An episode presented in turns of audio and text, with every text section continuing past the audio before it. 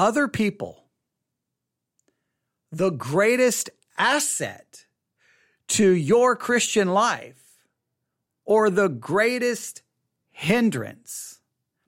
Other people, the greatest help, the greatest asset to the greatest assistance to your Christian life, right? Is it something that's a positive? Is other people a positive? Is it an asset? Is it something that is absolutely helpful and wonderful and beneficial and great?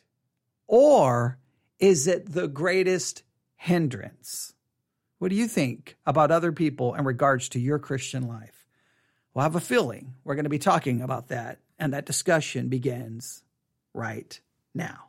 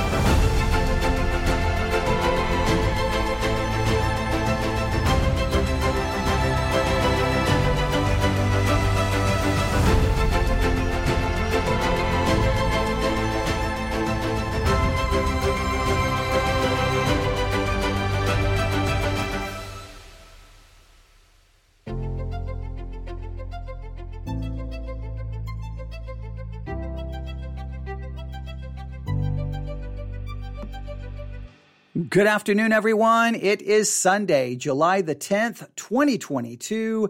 It is currently 4:08 p.m. Central Time, and I'm coming to you live from Abilene, Texas.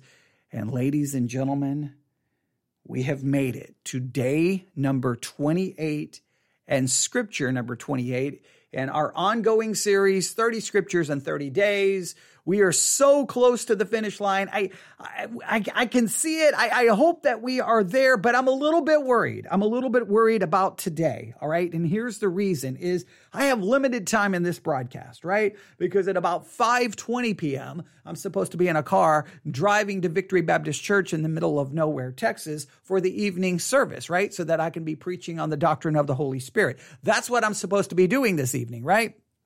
However, I'm currently live on the air, so that means I've got to wrap this up in enough time to get ready, pack everything up, and then drive to the church, set everything up there to be ready to preach. So I don't like that feeling that I have a limited time, because I like to be able to go, well, as long as necessary to take care of the topic and take care of the passage of Scripture that we're going to look at. So I don't want this to be expanded in any way, shape, or form to turn into like a part one and a part two of, well, part 28. But, you know, I all I can do is do the best I can, and hopefully it will be beneficial. If we need to address this issue that we're going to be talking about today, again, we'll just do so in a separate podcast, in a separate series. We'll place it somewhere else, because we want this to be literally 30 episodes dealing with 30 scriptures in 30 consecutive days. That's what I've tried to do my best to make it happen. I've come this close to accomplishing that. So let's do that. Are you ready? Okay. Day 28, scripture number 28. Before we look at anything, all right, before we even remind you of what we're doing in this series, I'm going to ask the question again, but I'm going to do so first by giving you the definition of an asset. An asset is a useful or valuable thing, person, or quality An asset is something that is useful, something that is valuable. It can be a thing, it can be a person, or it can be a quality. You can have, there's a quality of something that's an asset. That quality is helpful, that's beneficial, it's useful. An asset is something that is useful or valuable. Now I want you to think of your Christian life. When it comes to people, when it comes to other people, are they the greatest asset to your spiritual life and to you growing spiritually, or are other people the greatest hindrance? Now, the reason I'm asking that question is we have arrived to day 28, scripture number 28, where we're going to be looking at a principle, and remember how this works. Many years ago, Charles Stanley wrote a book called 30 Life Principles. That book became a Bible called the Life Principles Bible. It became a study guide. Many years ago, I came across the book, and I've always struggled that Charles Stanley gives us 30 principles. He gives us 30 passages of scripture in which these principles derived. The only problem is there's no connection in many cases between the scriptures and the principles. Some cases, the scriptures contradict the principles, and it's always been maddening to me. So what I decided to do is turn on the microphone for 30 days in a row and go, here's his principle. Let's set it aside. Here is the scripture he gives. Let's see what we can do. Let's see if we can come up with a principle from it. And we've come up with our own principles. It's been fun. It's been like a hermeneutical exercise. And hopefully you've benefited from it. All right. But here is the principle for today. Here is the principle for today. No Christian has ever been called to go it alone in his or her walk of faith. According to Charles Stanley, no Christian, at no point in the history of Christianity has a Christian ever been called to go it alone in his or her walk of faith. We're not to be alone in our Christianity, that we've been called not to be alone, but this would seem to imply that we're called to be, well, a part of something, and that we must and need be a part of something. And I have a feeling that this thing that he's going to say that we need is that we need other people. So I go back to my original question. Are other people an asset, or are they a hindrance? Now, I know I'm not supposed to ask that question, right? Because in Christianity, I'm not supposed to do that, but I'm going to raise that question. Think about your Christian life. I want you to just really honestly think about this. In your Christian life, have other people been the greatest asset to you growing spiritually, or can you think of time and time again where other people, other professing Christians, well, maybe people who are not even Christians, but it's always been other people that have provided the greatest hurt, the greatest difficulty, the greatest stumbling block, the greatest hindrance to you growing spiritually. In many cases, you could point to other people causing you to lose your passion, your zeal. They've made you, in a sense, backslide greatly. And I'm not saying you should blame other people, but there's just no way to not speak of the negative influence other people have had on your Christian life. Here's something. If you go from Genesis to the book of Revelation, and you find every example of where sin is taking place, how many sins do you find in the Bible where it's just one person sitting there by themselves, sinning alone? And how many cases where sin, wherever sin occurs in the Bible, it always involves more than one person? Meaning that other people is where is sin most likely to take place? With you alone, or with you interacting with other people in some way, shape, or form? Therefore, whatever the sin is, there's anger, fighting, bitterness, hatefulness, gossip, slander. It somehow involves other people. Isn't it amazing how many sins involve more than one person?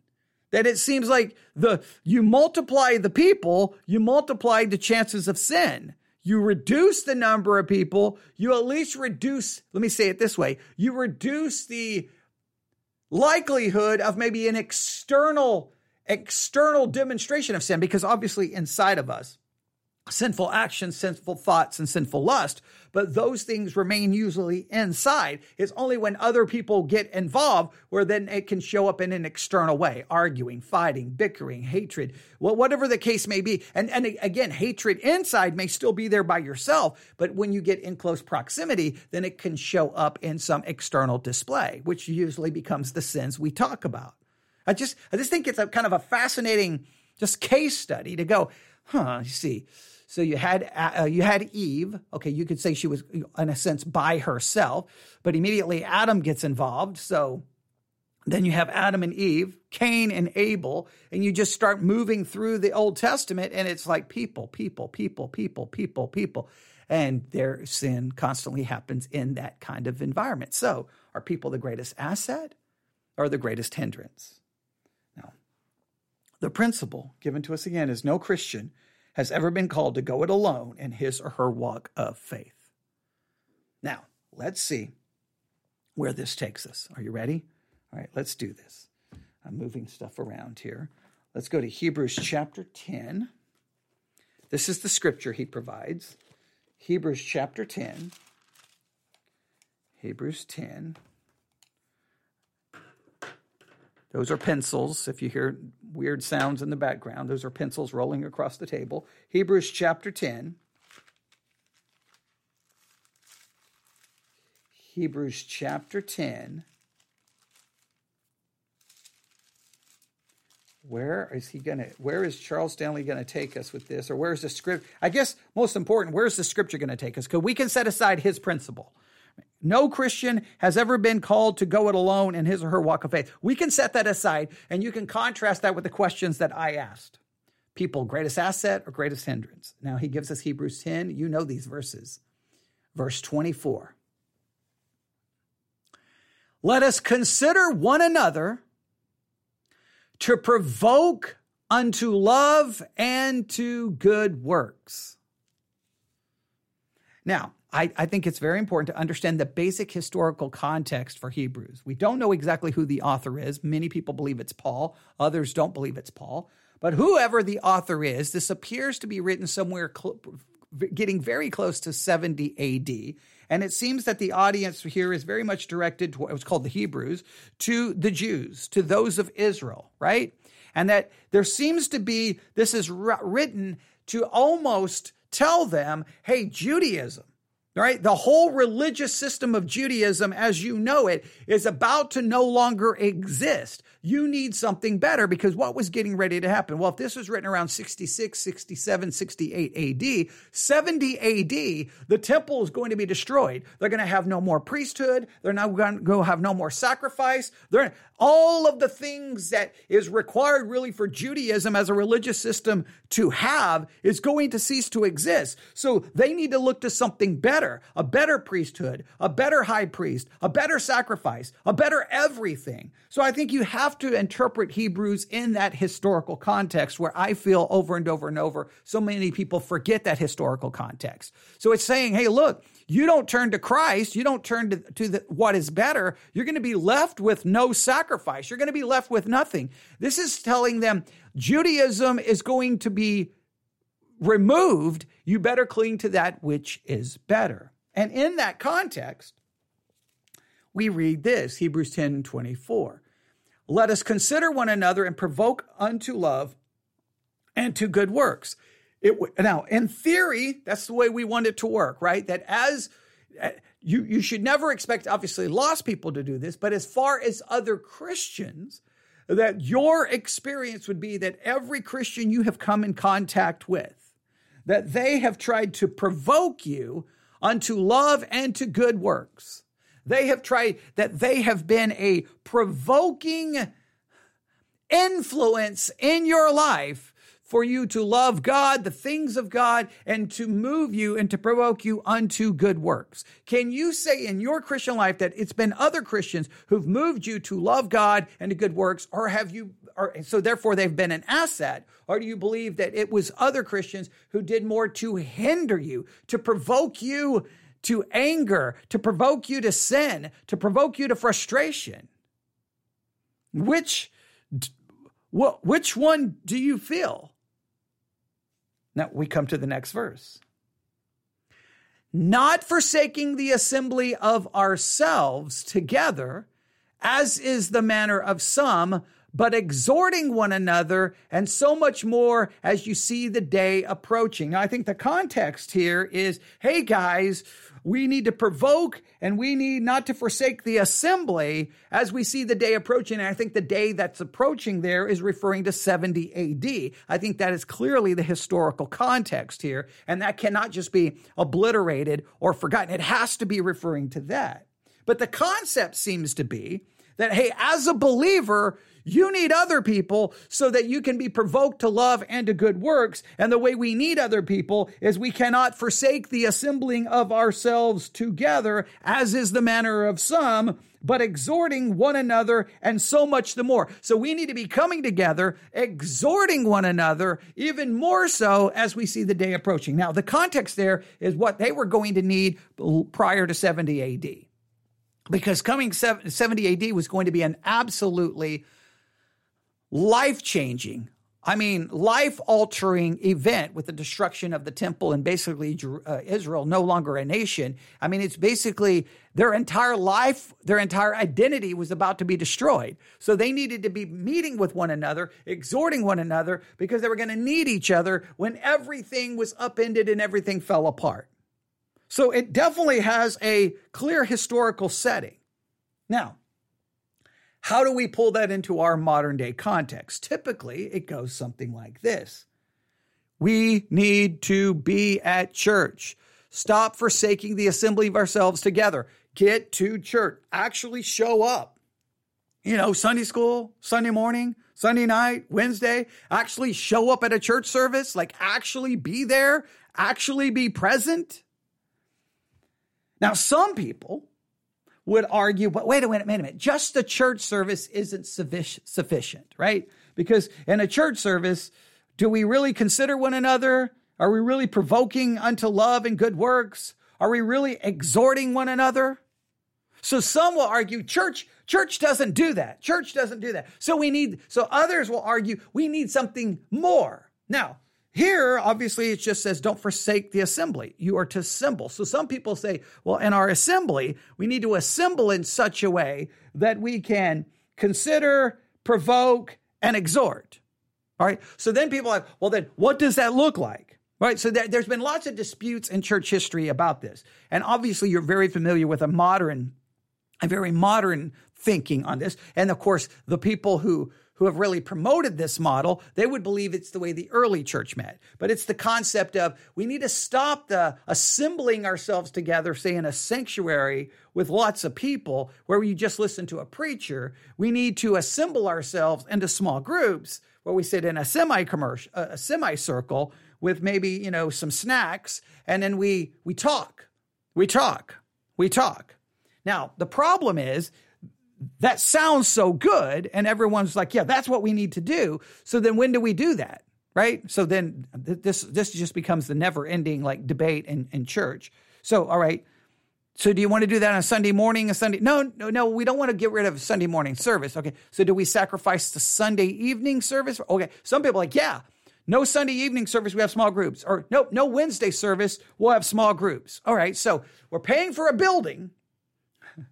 We're supporting a building, so now what you want us to do is to end one of the meetings in the building, sacrifice that so that we can go meet in homes for the goal of actually exhorting and provoking one another. And you say, so what? So you want to set time, right? Okay. So all we're doing is removing the meeting from the church to homes and to small groups. How many should be in the groups, right? 5 people, 10 people, whatever. Okay. So we should be a small number. Okay. Now what should happen?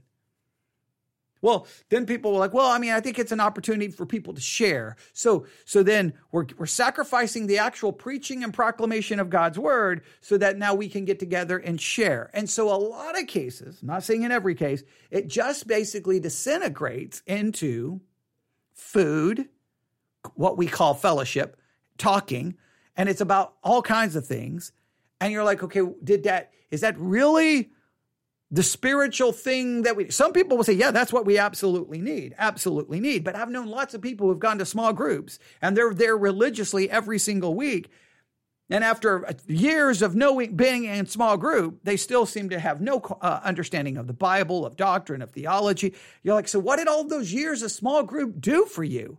Right? What? Oh, I made friends, or did that actually help you spiritually? Like, what's the case? So a lot of people think the church service doesn't accomplish this.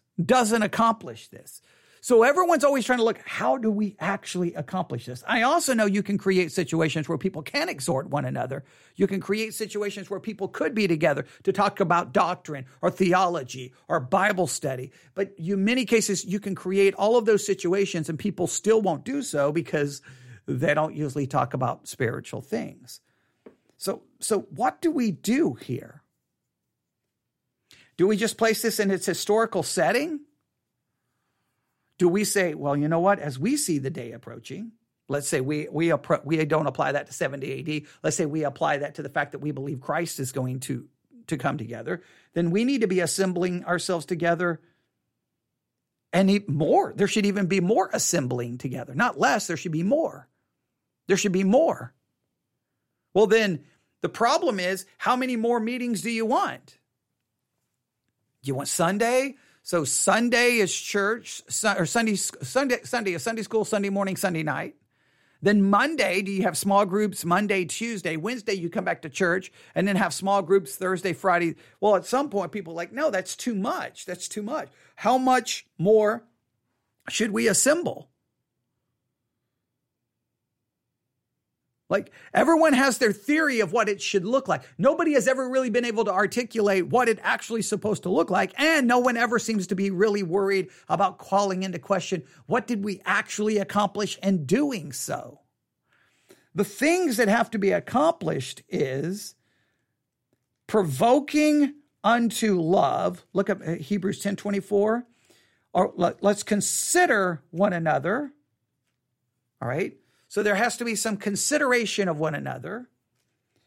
It should be provoking unto love and to good works. There's a consideration of others, a provoking unto love and to good works. Then the assembling together so that we can exhort one another.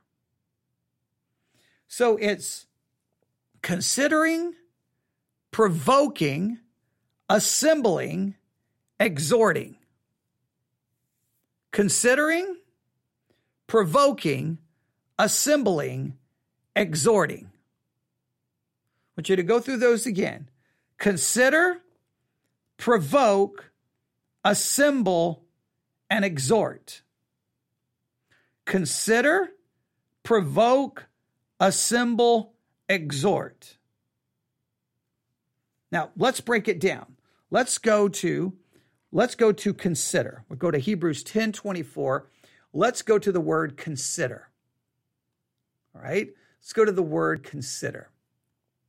See if we can at least make it through this part. Hebrews 10, we're going to end. This is one we're not going to end with a lot of answers, all right? Let's go to the word consider. All right? Consider is this Greek word. It's this Greek word.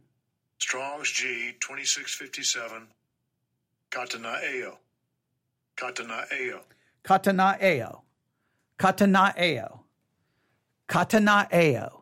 consider. It's used 14 times. Consider, behold, perceive, discover. It means to observe fully, behold, consider, discover, perceive. To perceive, remark, observe, understand. To consider attentively, fix one's eyes or mind upon. So the idea is to consider one another is that you are perceiving, thinking, seeing, fixing your attention on other people, not just yourself. You're considering others. All right? Katanaeo. Katanaeo is the idea of consider one another. You're not just thinking of yourself. You're thinking of other people. Now, you are considering them, though, for a specific reason. You're considering one another in order to provoke. You're there to provoke. Strong's G 3948. Paroxusmas.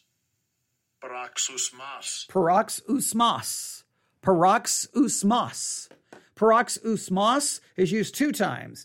Contention so sharp to provoke unto.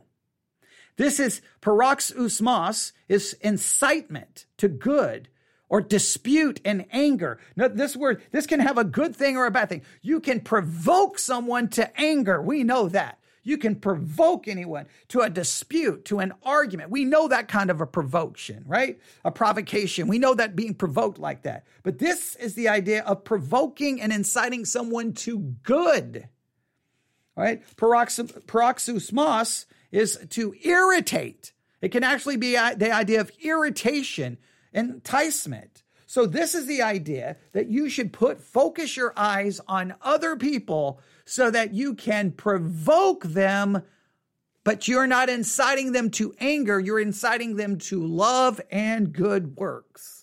So somehow in the Christian life, you're focused on other people. You got to see other people and you're like, okay, there they are. How can I provoke them to love? That means the love of God, the love of spiritual things, and to good works. Okay, what does that look like? What does that look like?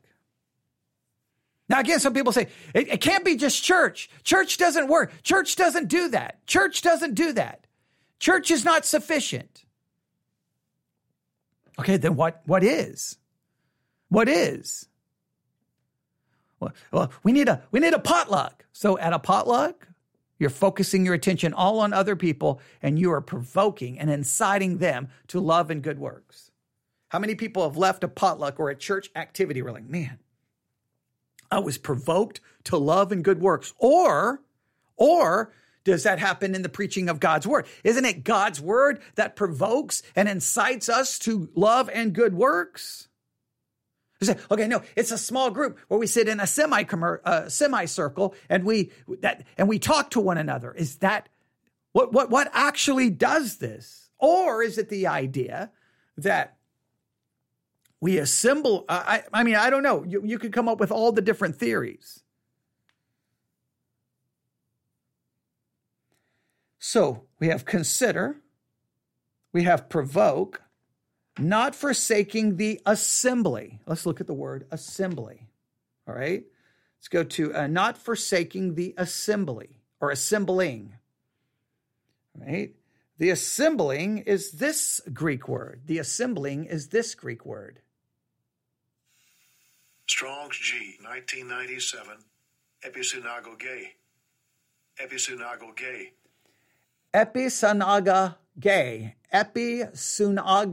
Okay, all right. That's a mouthful. All right, it's used two times. It means gathering together or assembling together. Episunagoge means especially a Christian meeting, assembling together. So it's a gathering together in one place, a religious assembly of Christians. We are to consider one another, to incite, to provoke people to love and good works. Something in the assembly is where this is to occur. It's the assembly. To me, it seems that within the assembly, so let's go through these again. You need to be considering other people so that you can provoke unto love and good works. In other words, when you show up, and then this, we are not to forsake the assembly. To me, the considering and the provoking has to be connected to the assembling, unless you try to separate these. But we put our focus on others so that we can provoke and incite to good works and love, but we do not forsake the assembly. We because we're so thinking of other people, we don't forsake the assembly. The assembly is not always about you. It's about how it impacts other people. Sometimes we assemble like, I don't want to go to church because I don't feel like it. I don't want to go to church because whatever your excuse, you don't go to church. Well, but you're not thinking about anybody else other than yourself. How does your absence impact anybody else? Large church, it may not. Small church, it may have devastating consequences, right? Right? Enough people don't show up in a small church for Wednesday night services or Sunday night services. They get rid of the service. I remember I've told the story when we first moved to Abilene. We were trying to find churches that had a Sunday night service, and so there was this one church we thought was really, probably pretty good, and we were going to join, but they didn't have a Sunday night service. we're like, why does they not have a Sunday night service? Like, because nobody will come. And I'm like, so everyone, nobody can think about the fact that because they didn't show up, the church had to literally eliminate their Sunday night service. People don't show up, services get eliminated. You don't care about how that thinks about anybody else.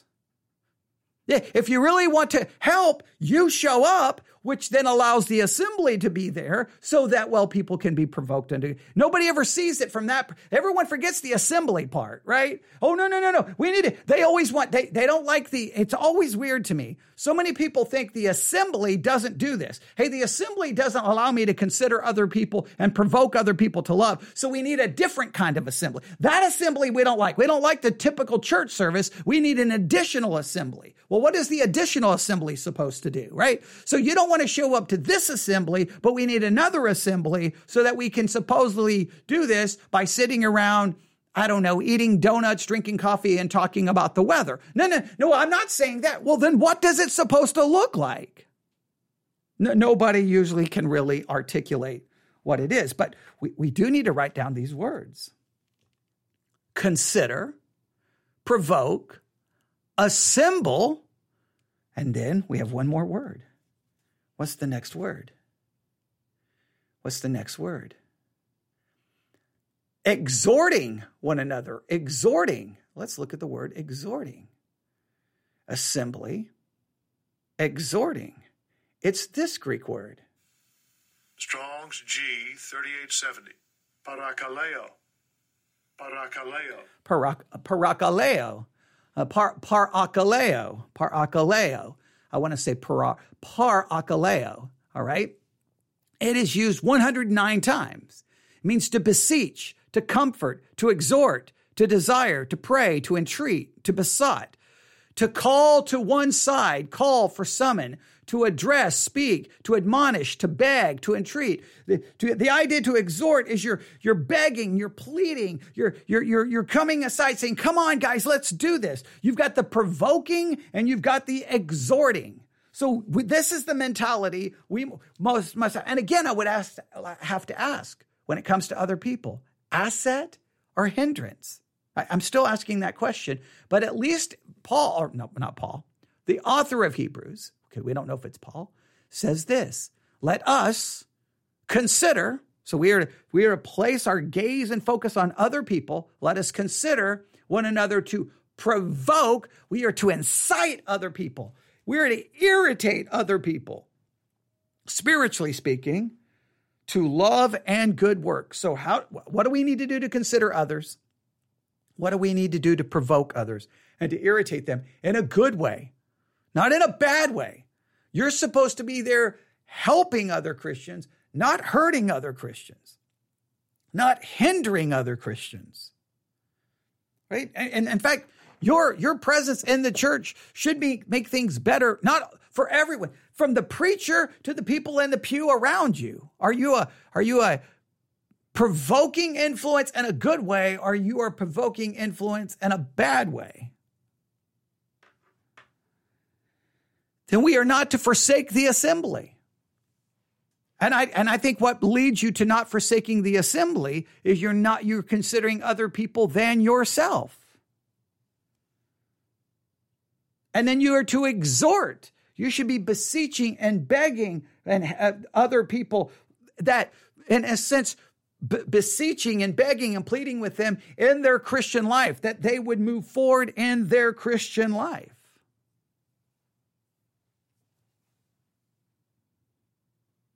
Now, I say all of that. What is so discouraging to me, a good portion, I think, of a lot of people's Christian experience is that other people seem to never, that when you talked about other Christians, they definitely did not consider others other than they did not consider you to help you. They considered you to tear you down, gossip about you, slander you, hurt you, destroy you. They never really seem to provoke you to love and to good works. They just seem to irritate you and provoke you to anger and wrath. That there's been lots of forsaking the assembly and a lot of missing the assembly, at least I've seen in my Christian life. Again, just take the average church, how many people show up on a Sunday morning versus how many shows up on a Sunday night. How many shows up for Sunday school, for worship service? Why is there the numbers don't make sense? Why? Because you're just forsaking one. Now, you're doing so, and you probably feel like you have good reason and you have good justification. But have you considered anybody else? And then we need to exhort. Now, I wish the facts were that people considered others and they considered them for positive reasons, not negative reasons, that they provoked for good reasons. They did not forsake the assembly, and they did more exhorting than more tearing down and discouraging.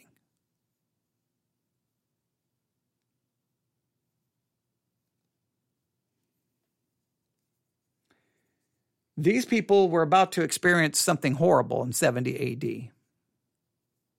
So it has a historical context. Personally,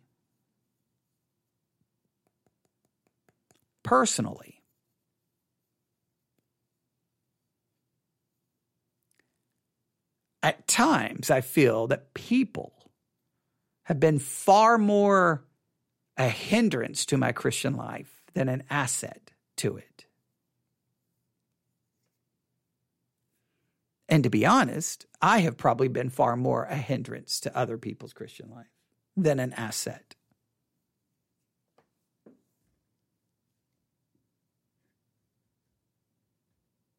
Everyone thinks, it's very common to say the church worship service can't accomplish 24 and 25. That the desire in the minds of many people is that it doesn't work. It doesn't do anything. That's not what we need. We need something else. And what's always interesting is so what do we need? And then it's really weird because they'll say, well, what we need is we need to get together and we need to pray and we need to preach and we need. And you're like, I think you're describing a church service. No, but a church service, it doesn't work.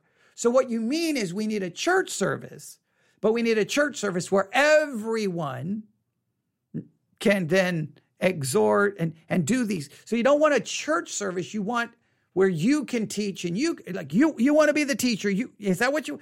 Nobody can really articulate how the supposed small group is supposed to be fundamentally different than the church. Well, in the church service, we're just listening to one person. So you want everyone to be able to contribute and everyone to be able to talk. Is that what you want? So is it about, while everyone is talking, you think that that's going to lead to provoking one another to good works and to exhortation. Because what I have seen in many groups, the more people who talk, the more disagreement ensues.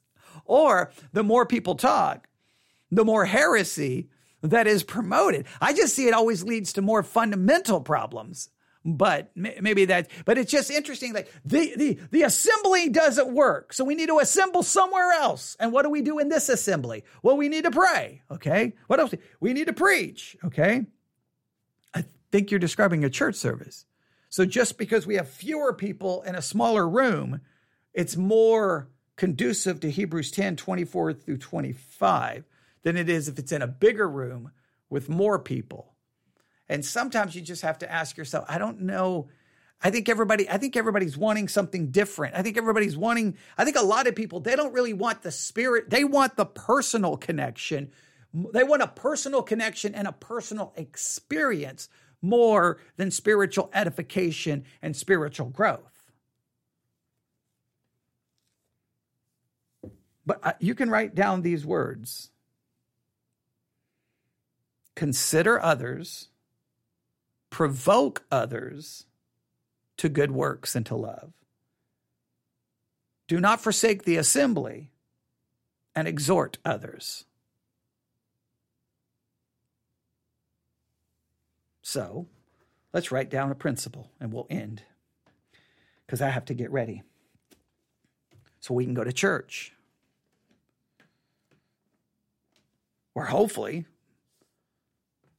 some of these things will happen. So I'm going to put it this way. This will be number 44. Seek to live a life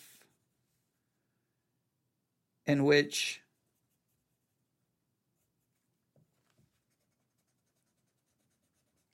if I can read my own writing, you consider others, you provoke others to love and good works, you don't forsake assembly with others, and you seek to exhort others. That's a very other-centric life instead of a self-centric life. I'm considering other people. Who can I provoke to love and good works? Don't forsake assembling with others. And then how can I exhort others?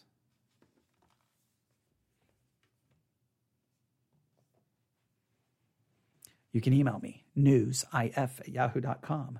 newsif@yahoo.com. That's newsif@yahoo.com.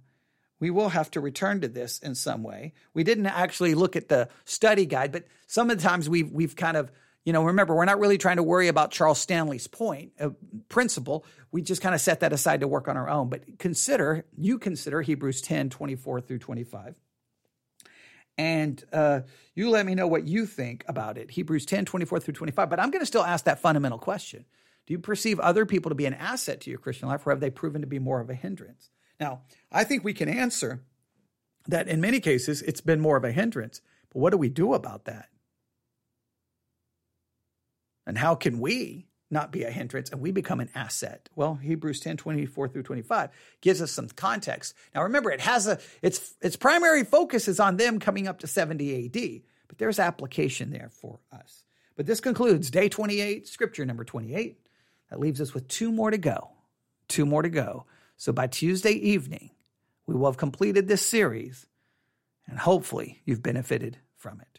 Thanks for listening. We'll be back live on the air at around 6 p.m. Central Time, coming to you from Victory Baptist Church, where we pick up our discussion once again on the ministry of the Holy Spirit. Hopefully you will tune in. Thanks for listening. God bless.